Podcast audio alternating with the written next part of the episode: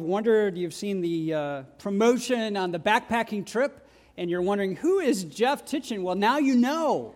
It's Jeff Titchen. That is the famed Justin. Yeah, there you go. So if you're interested, uh, you can uh, talk to him or contact him. Uh, by the way, uh, can I just add a little bit to Paul's uh, video? Some of you are like, well, I don't enjoy any of that stuff. Let me just add one more enjoyment. You know, I don't, I don't want to do any of it. I'm, I'm there raising my hand with safe and unsafe things. I'm, I'm there. I, I can do a lot of things, but probably not safely. Um, this is what I would add. If you just want to be with a group of people or doing something good, right? I mean, it, it really is good to do good because it catapults us into new and exciting things, great conversation. So I, I would just add that. Thanks, Paul uh, for leading out on this. Well, we're glad to have you here with us today. It is Father's Day, and I hope uh, those, of, those of you who are fathers uh, are enjoying the day in one shape or uh, one way or another. Well, we have been uh, moving through Matthew's gospel rather slowly for some of you, maybe, but rather thoroughly for others of us. Um, there are four biographies uh, of Jesus. Matthew just happens to be one of them. There are three others Mark, Luke, and John. We often don't think about the Gospels according to, right, in that way, but that's exactly what they are. They're biographies of Jesus and his movement and what he did and, is, and really what he's doing for us. Uh, and uh, it's just an incredible thing. But in Matthew, there's just this incredible focus um, and most scholars would tell you, a focus on his kingdom and who he is, who is dwelling in his kingdom, and the behavior and movement of those who wish to dwell within it and with him in it. I mean, and that's what we're looking at. It's just really close look. And we're specifically in the Sermon on the Mount. And we're in chapter 5, so you know that already. Last week, uh, we took, a, took just a, a close look to consider retaliation. Didn't you like the Father's Day? If you caught the Father's Day video, just kind of a cool uh, segue. Yeah, go ahead and hit them. Dads are usually into that, you know, type of thing. You know, just ingest, uh, all that kind of stuff. But uh, just really cool. But we, when we talk about retaliation or we talk about anger, we talk about some of these things, we often think, as I said last week, that there's, there's just two responses, right? We're going to either fight, and that can come out in many different ways, or we're going to flight or flee, whatever word you want to use there. But Jesus is really kind of trying to move in on our hearts and trying to move us to something vastly different. Vastly different. And he wants the Spirit to move in and help us in these ways. Today's teaching is rather revolutionary. I don't, I don't think anybody else in, in, the world has ever taught on something like this except for Jesus. Everybody takes the cues from Jesus, but it's radical. It's radical. It's almost like I was trying to think how do you, how do you put this in a category? Uh, there are people that maybe you meet that are pretty radical in some of their ways. Uh, but I think the first time that uh, Kathy and I strolled up on, you don't stroll up on the Grand Canyon, but you stroll up on the Grand Canyon, right? And we looked across, and especially somebody gave us the cues, and they said, hey, you, you have to see it at either sun up, which we didn't, or sundown, which we did. And you have to see it then. Because there's a grandeur of the Grand Canyon that is displayed in colors that you do not see in any other time. And it's just beautiful. It's just beautiful. Uh, hoping to get back. But when we take a look at Jesus and this radical teaching that he's going to just again deposit on our hearts and in our lives and have us wrestle through again, it is exactly that. It is so deep, it is so wide, it is multifaceted. It's the prism of color is incredible. And if we're willing to walk into it, and this is the key, if we're willing to walk into it, we'll have a changed heart, we'll have a changed life, we'll be free. We prayed that a little bit earlier. We, that we truly, in the love of Jesus, we will have freedom that the world hungers for. And guess what? We can give that freedom away. And that's the beauty that Jesus calls us into. So if you have your Bibles, turn to Matthew 5. Turn to Matthew 5. Again, we're going to walk through this line by line here. He says, You have heard it, that it was said, Love your neighbor and hate your enemy. Now, again, the, Jesus is using that phrase that some of our parents are now beginning to use. Hey, you heard it said on the street, but in our house, this is how it's going to happen. That's exactly what Jesus is saying. It's like, look, you may have heard uh, Old Testament or on the street, and we'll get to that in a second, what has happened, uh, but I'm going to change this a little bit. Now, the incredible thing is, we need to remember to chase everything back to what Jesus has been teaching us prior to this. And what he's trying to get us to understand is our righteousness, our right standing with God has to exceed, this is what Jesus said, has to exceed the Pharisees.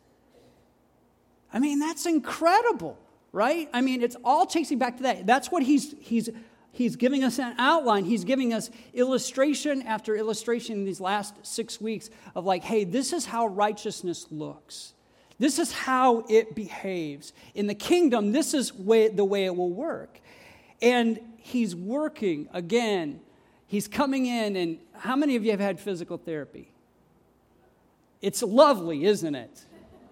Yeah, it's exactly the right, it's exactly the same way. That's exactly, when you go in and they, they, they give you, you walk out with more pain than you had, but hopefully better movement than you had before, right? That's exactly what Jesus is doing. When we walk into teaching like this, it's not comfortable. It's not, I wouldn't even say it's fun, except for the fact that discipline is good from a good father. That's exactly right. And so when we walk into this, we have to understand He's working not on your behavior, because all day long we can do the right thing, but be in the wrong heart posture.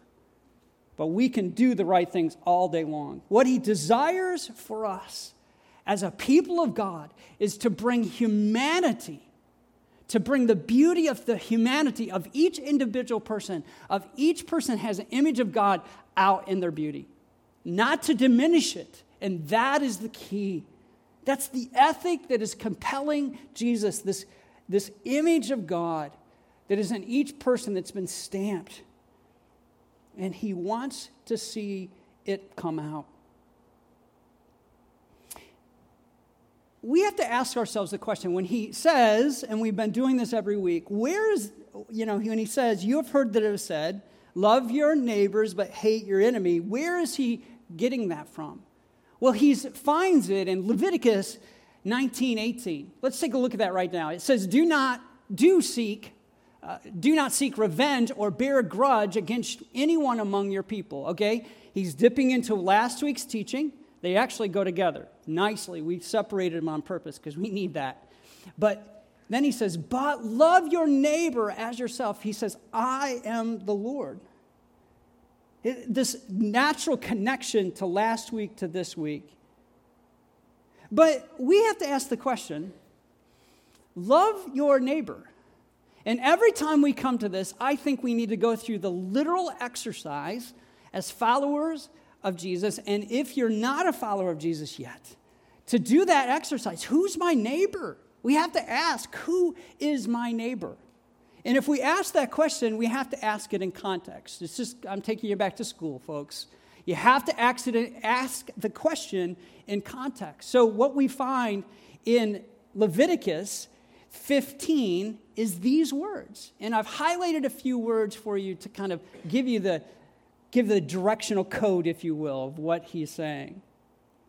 He says, Do not pervert justice. Do not show partiality to the poor or favoritism to the great, but judge your neighbor fairly. Do not go about spreading slander among your people. Do not, do not do anything that endangers your neighbor's life. I am the Lord. Verse 17. Do not hate a fellow Israelite in your heart. Rebuke, rebuke your neighbor frankly so that you will not share in their guilt.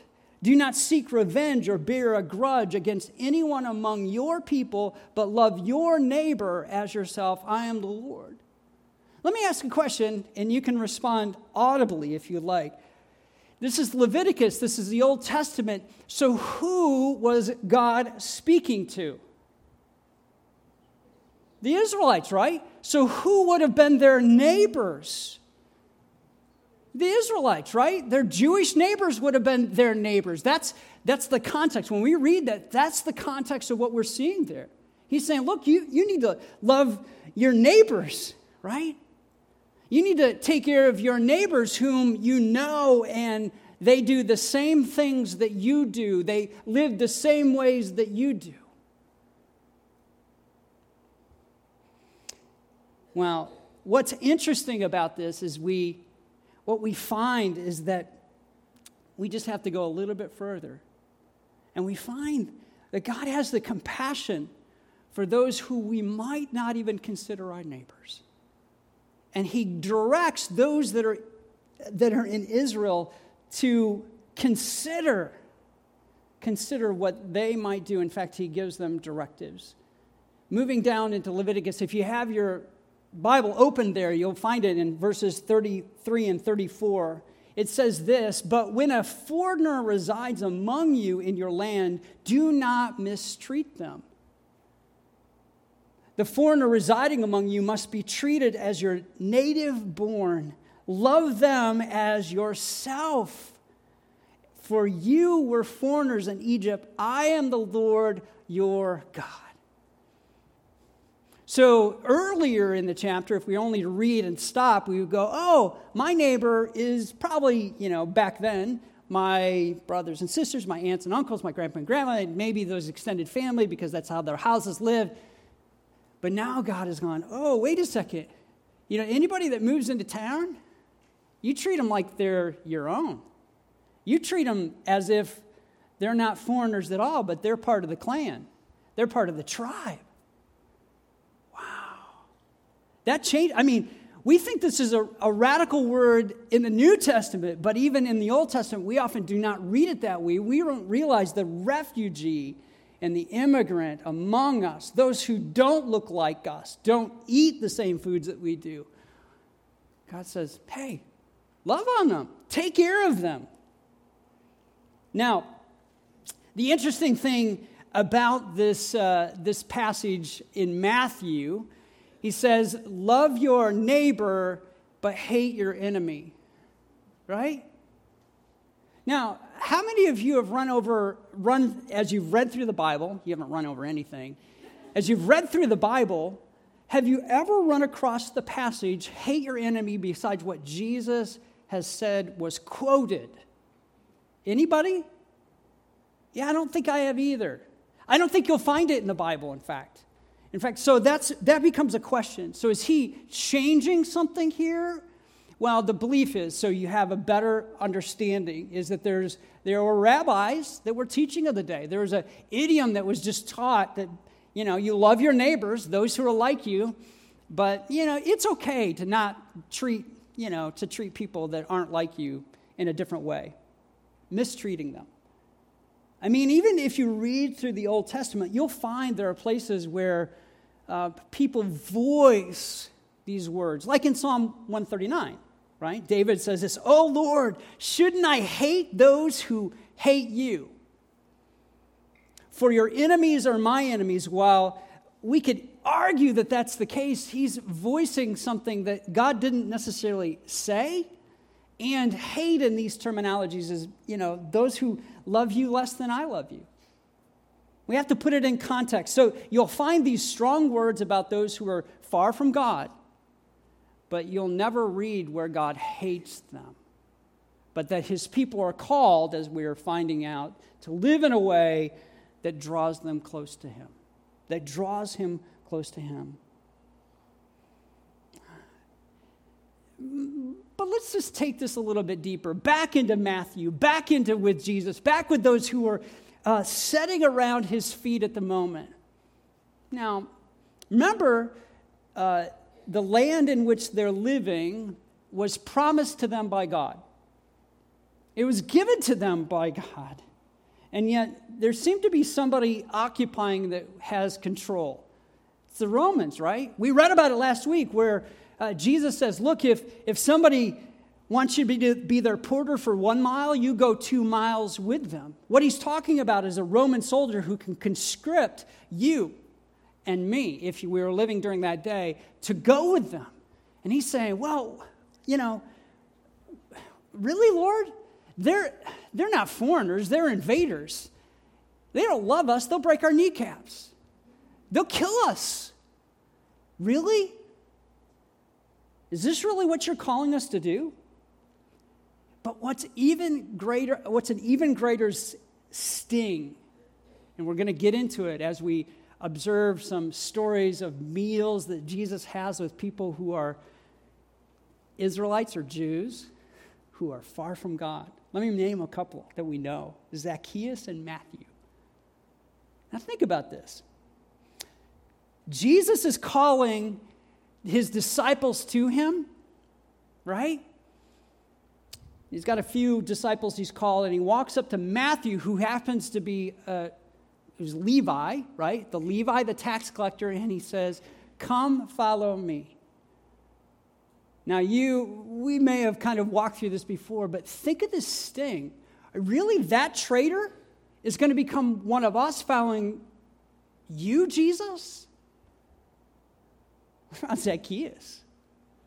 Talk about somebody who could actually, Zacchaeus and Matthew in both of these situations, or Levi is probably more safely a way to put him, could easily have conscripted the Roman soldier to take you out because you didn't pay taxes. Can you imagine that?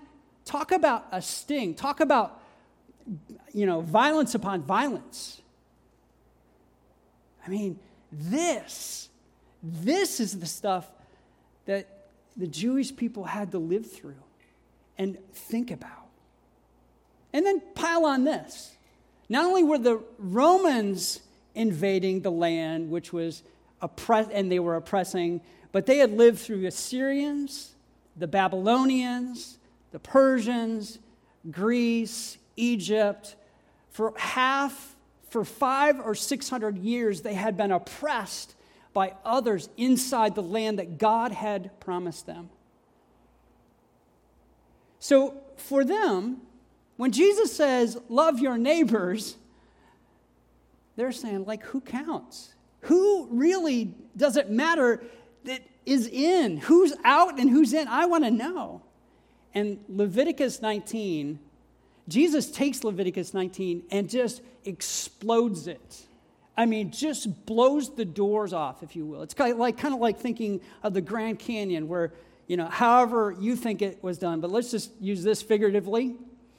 And God just takes his finger and just one fell swoop on an easy 30 seconds and goes, and creates the canyon and the flow of water and the beauty.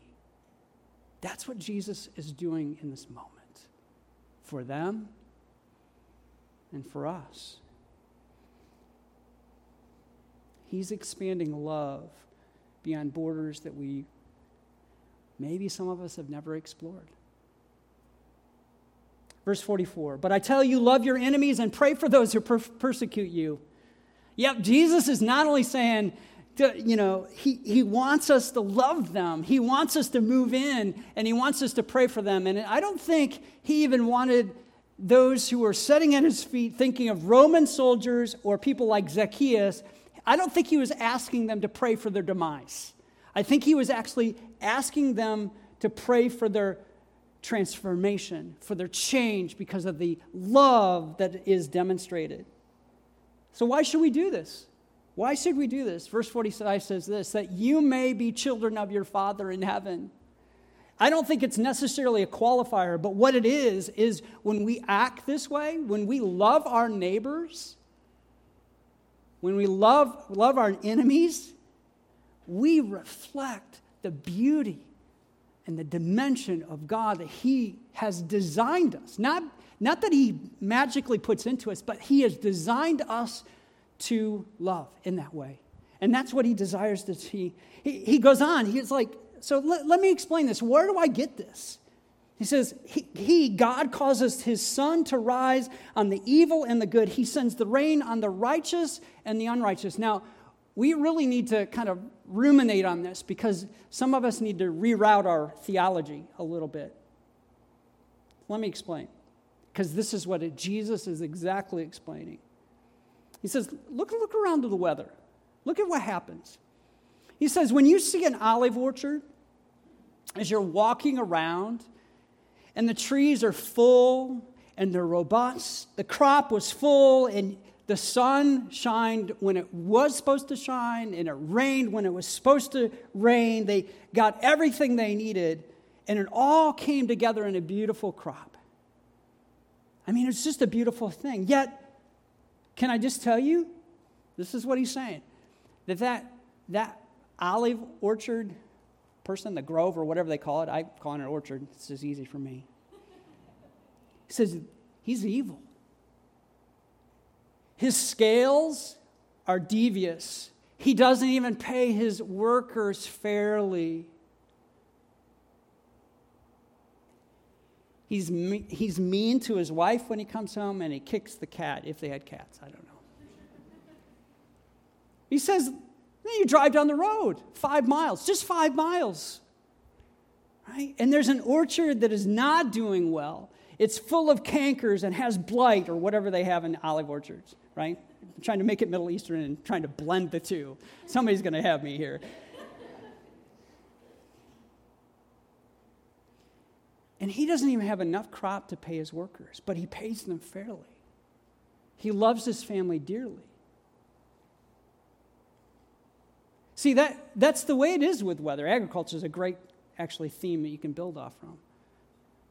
Because it has, has, I mean, we can easily start to write into our theology that, oh, the, the guy who's doing well, the gal who's doing well, the family who's doing well, God, lo- God blessing them and loving them, but to come to find out their character is terrible. They're just ruthless. But then you, you have a guy who's not doing so well. His family is not where he wants it to be, and he's barely able to pay his workers. It's like, look, it rains on the just and the unjust alike. It's not an issue. Folks, you've got to stop thinking blessing is, is always good and curses is, I mean, it's not, it doesn't work that way. In fact, if you want a little school, nobody reads this voluntarily in this way. But if you want a little school in this, just read the book of Job. You get to the end of Job and you realize wait a second, there's not an answer. Right? All of his three buddies are like, You've done something evil, you've done something. I mean, and God's like, I'm just God. You just have to accept it. This is the way it is. And that could be really demoralizing, except for we know that God is good and that there will be a day someday when He will settle all scores. He will reconcile what is wrong as He sees fit. As He sees fit. Not only does He watch the weather, but He, Jesus, this is kind of strange to say, but He's a student of Scripture. this is strange. I, we can get into it later, but but Psalm 145, right? It says this The Lord is gracious and compassionate, slow to anger, and rich in love. The Lord is good to all. He has compassion on all he has made. Oh, God is good. And this is what this is what Jesus is saying is God is good.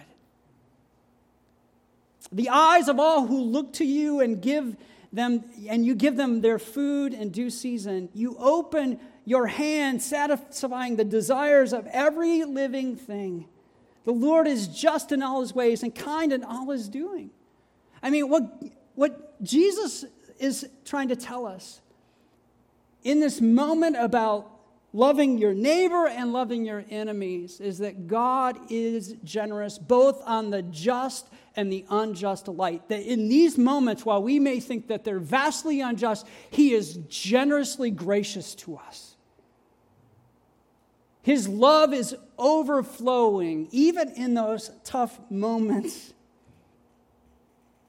That He wants you to recognize this. And like I said, there will be a moment when He will reconcile all accounts. But that time yet has to come. And we see this over and over again. I, I, I just want to give you a little, little tidbit into what's going to be what we're going to be exploring starting on the 4th of July and following. Just this whole idea of hospitality. And who Jesus invites to his table is not generally who we invite to our tables. And when I say table, I don't mean it literally, can be literal, but it's more this idea of metaphorically. Who does he invite? And we've already commented on two Matthew and Zacchaeus, right? And Matthew and Zacchaeus. So you, you want to be in in that series. It's just a simple, generous welcome to all who are receptive to him. So we have this word that Jesus uses and he uses it over and over and over again, and we need to continually rewrite this word. The word is love, because love in English, in, in the English language, is unclear and desperately unhelpful.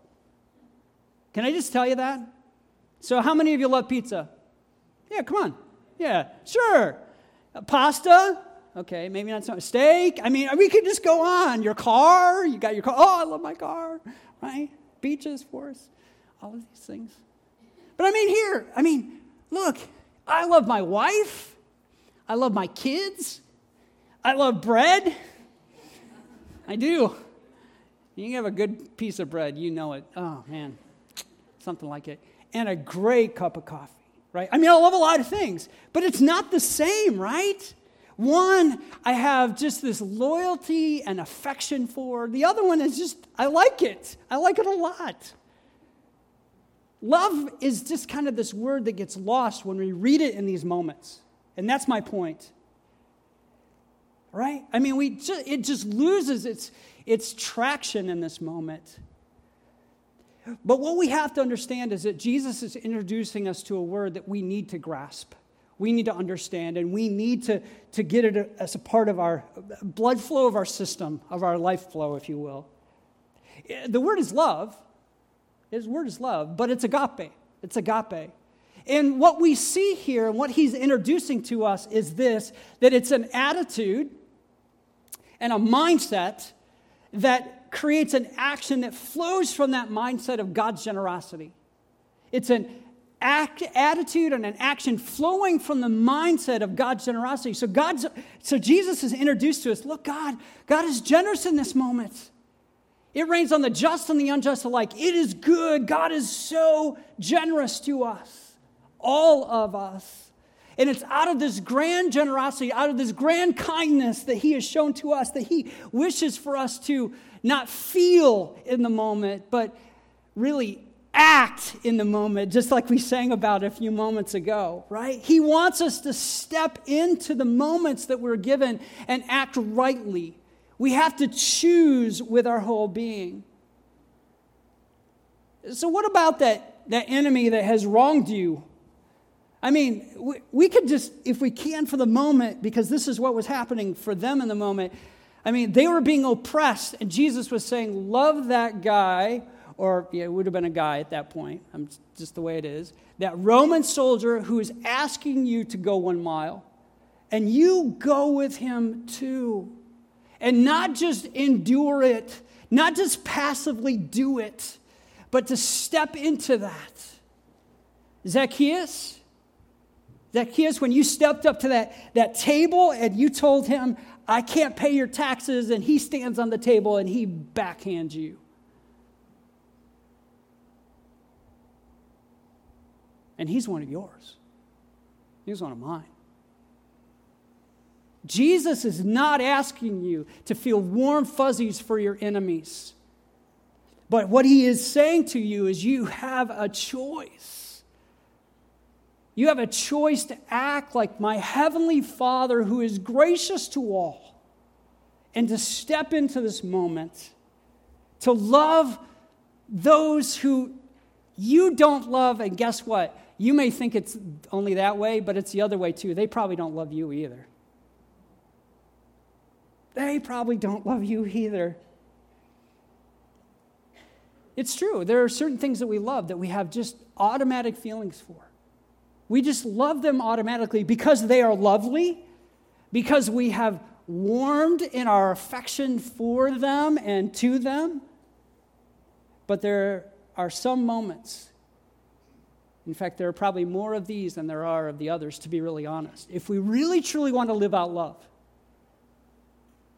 that we have to choose to love, to do the right thing in the right moment for that person, to consider the other, to face the situation. He goes on, he says this If you love those who love you, what reward will you get? It's true, right? You love them, and they, oh, yeah, you know, I mean, it's, it's warm, it's good, it's right. Are not the tax collectors, he even pulls this in. Why are not even the tax collectors doing that? You're like, look, he, they're good to you if you're good to them, right? They'll take care of you. And if you greet only your own people, what are you doing more than others? Do not even pagans do that? Keeping concern for your own.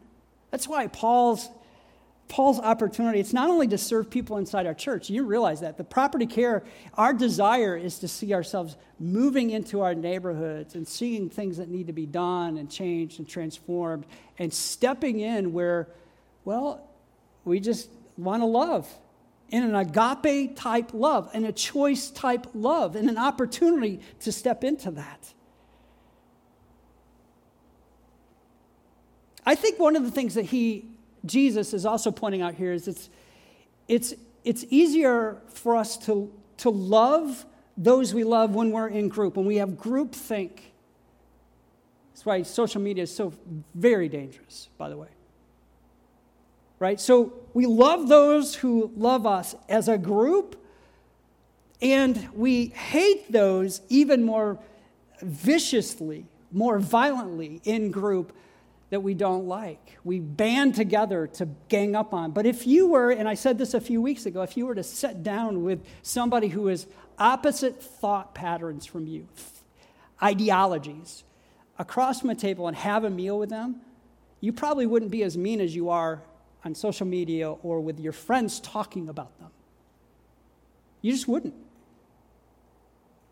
There's something there that we need to grab a hold of. And I think Jesus is compelling us to grab a hold of and saying, look, look, this thing about love, it's not about feelings. It's about a choice to do the right thing in the right place at the right time for those people that you are far from and they're far from you. Because we're continually self centered and self preserving in the ways that we work and the ways that we move. We tend to walk towards people who will give us a kickback whatever that kickback will be. And that's good, that's fine. But we need to be willing to step into those who will not. We work diligently on behalf of others. He leaves us with this last word, and we're going to have to cut this one short to get to the end. But he says, Be perfect, therefore, as your heavenly Father is perfect. Now, just quickly, just quickly though, this idea of be perfect is vastly different than what we might think or we might, that might go in our heads. And maybe we already know this, but it comes from the word teleos there in the Greek, and it really just means mature. It really means this idea of mature, that we will grow to the, to the, the breadth of love, if you will. Let's just leave it at that this morning if you want to go somewhere where I think it's been expounded on, John chapter, uh, First John, you can read all three of them as far as I'm concerned, and you will understand what John understood about Jesus and where I think potentially G, where John got it from Jesus himself and in these teachings. That we're to step in. Now, let, let me try to, try to click into something that may register with you. Have there been moments when you've done something and it's not for a kickback. It's not for uh, just something that you desire, but you've done something and then afterwards you went, oh, that felt so good to give, to do, to be in those places and those spaces. I, I think those are moments that we've all had from time to time, and we want to connect them more and more, right? That Jesus is wanting us to live into. He's desiring us to live into those, those places where we, we just continually do the right thing for the right reasons. We're not looking for our self preservation for just about us, but we do it for the right place and for the right reason. This is the last of these six in the series of Jesus trying to reorient, reorient ourselves towards what righteousness, what goodness in the kingdom of God looks like to the world around us, to one another, even to ourselves. It's one of these places where we could go away uh, for a month, I think, and just kind of just Pursue it with God in silence, in conversation, in how does this look in these moments? And maybe that's a good exercise. But for today, but for today, our next steps are this. I want to ask you this question as we think about it. On a scale of 1 to 10, 10 being high in this case and 1 being low, what number would you give your agape loving? So, what is your quotient of agape love? What is your quotient? Where would you say you're at? What's the Holy Spirit telling you in this moment? Because I believe the Spirit's giving us, giving us a number to help us move to the next step, the next level in our ability to love like the Father loves us.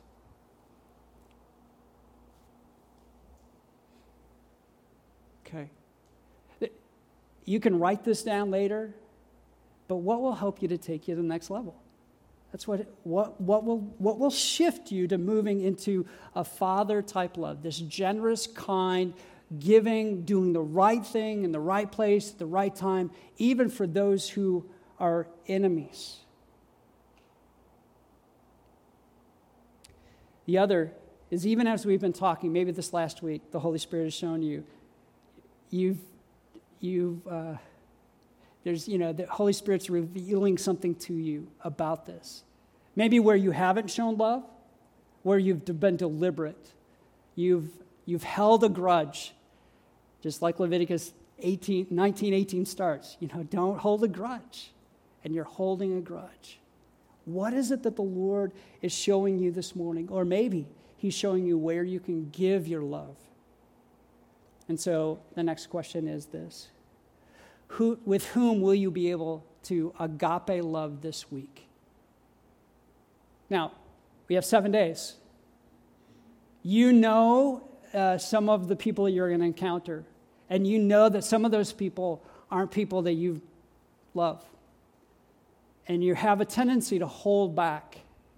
But I think what God and what Jesus is telling us is that we need to give up, give out freely what He desires us to give.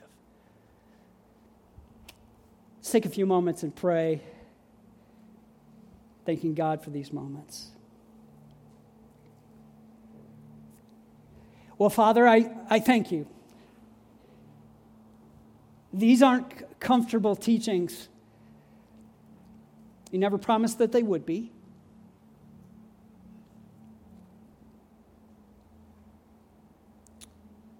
But I pray, Lord, that your Holy Spirit would move us as a people who follow Jesus together, both in gatherings and in scatterings. That we would be people who would choose love no matter what. Even when there, is, when there are no warm fuzzies when there's no kickback, when there's nothing that takes care of me, but really just takes care of the other person, the other group, that group of people in a way that demonstrates love. Father, you have demonstrated that to us. We are so grateful. For while we were yet sinners, Jesus died for there's no greater love. Father, I truly believe that you're generous to people whom their behavior offends you. Yet you're generous to them. So, Lord, I pray that we would follow in that pattern of being generous, kind, and giving, reminding us that you're a good Father who has taken care of us. With a great love that took your son to the cross. Lord, we want to be people who live out love with intention, not to the, only to those who give to us, but to those who may even take from us. That they may be transformative moments and opportunities to change the world in which we live. That's what you've called us to do and to be for you. So I thank you. I thank you for this teaching, these moments.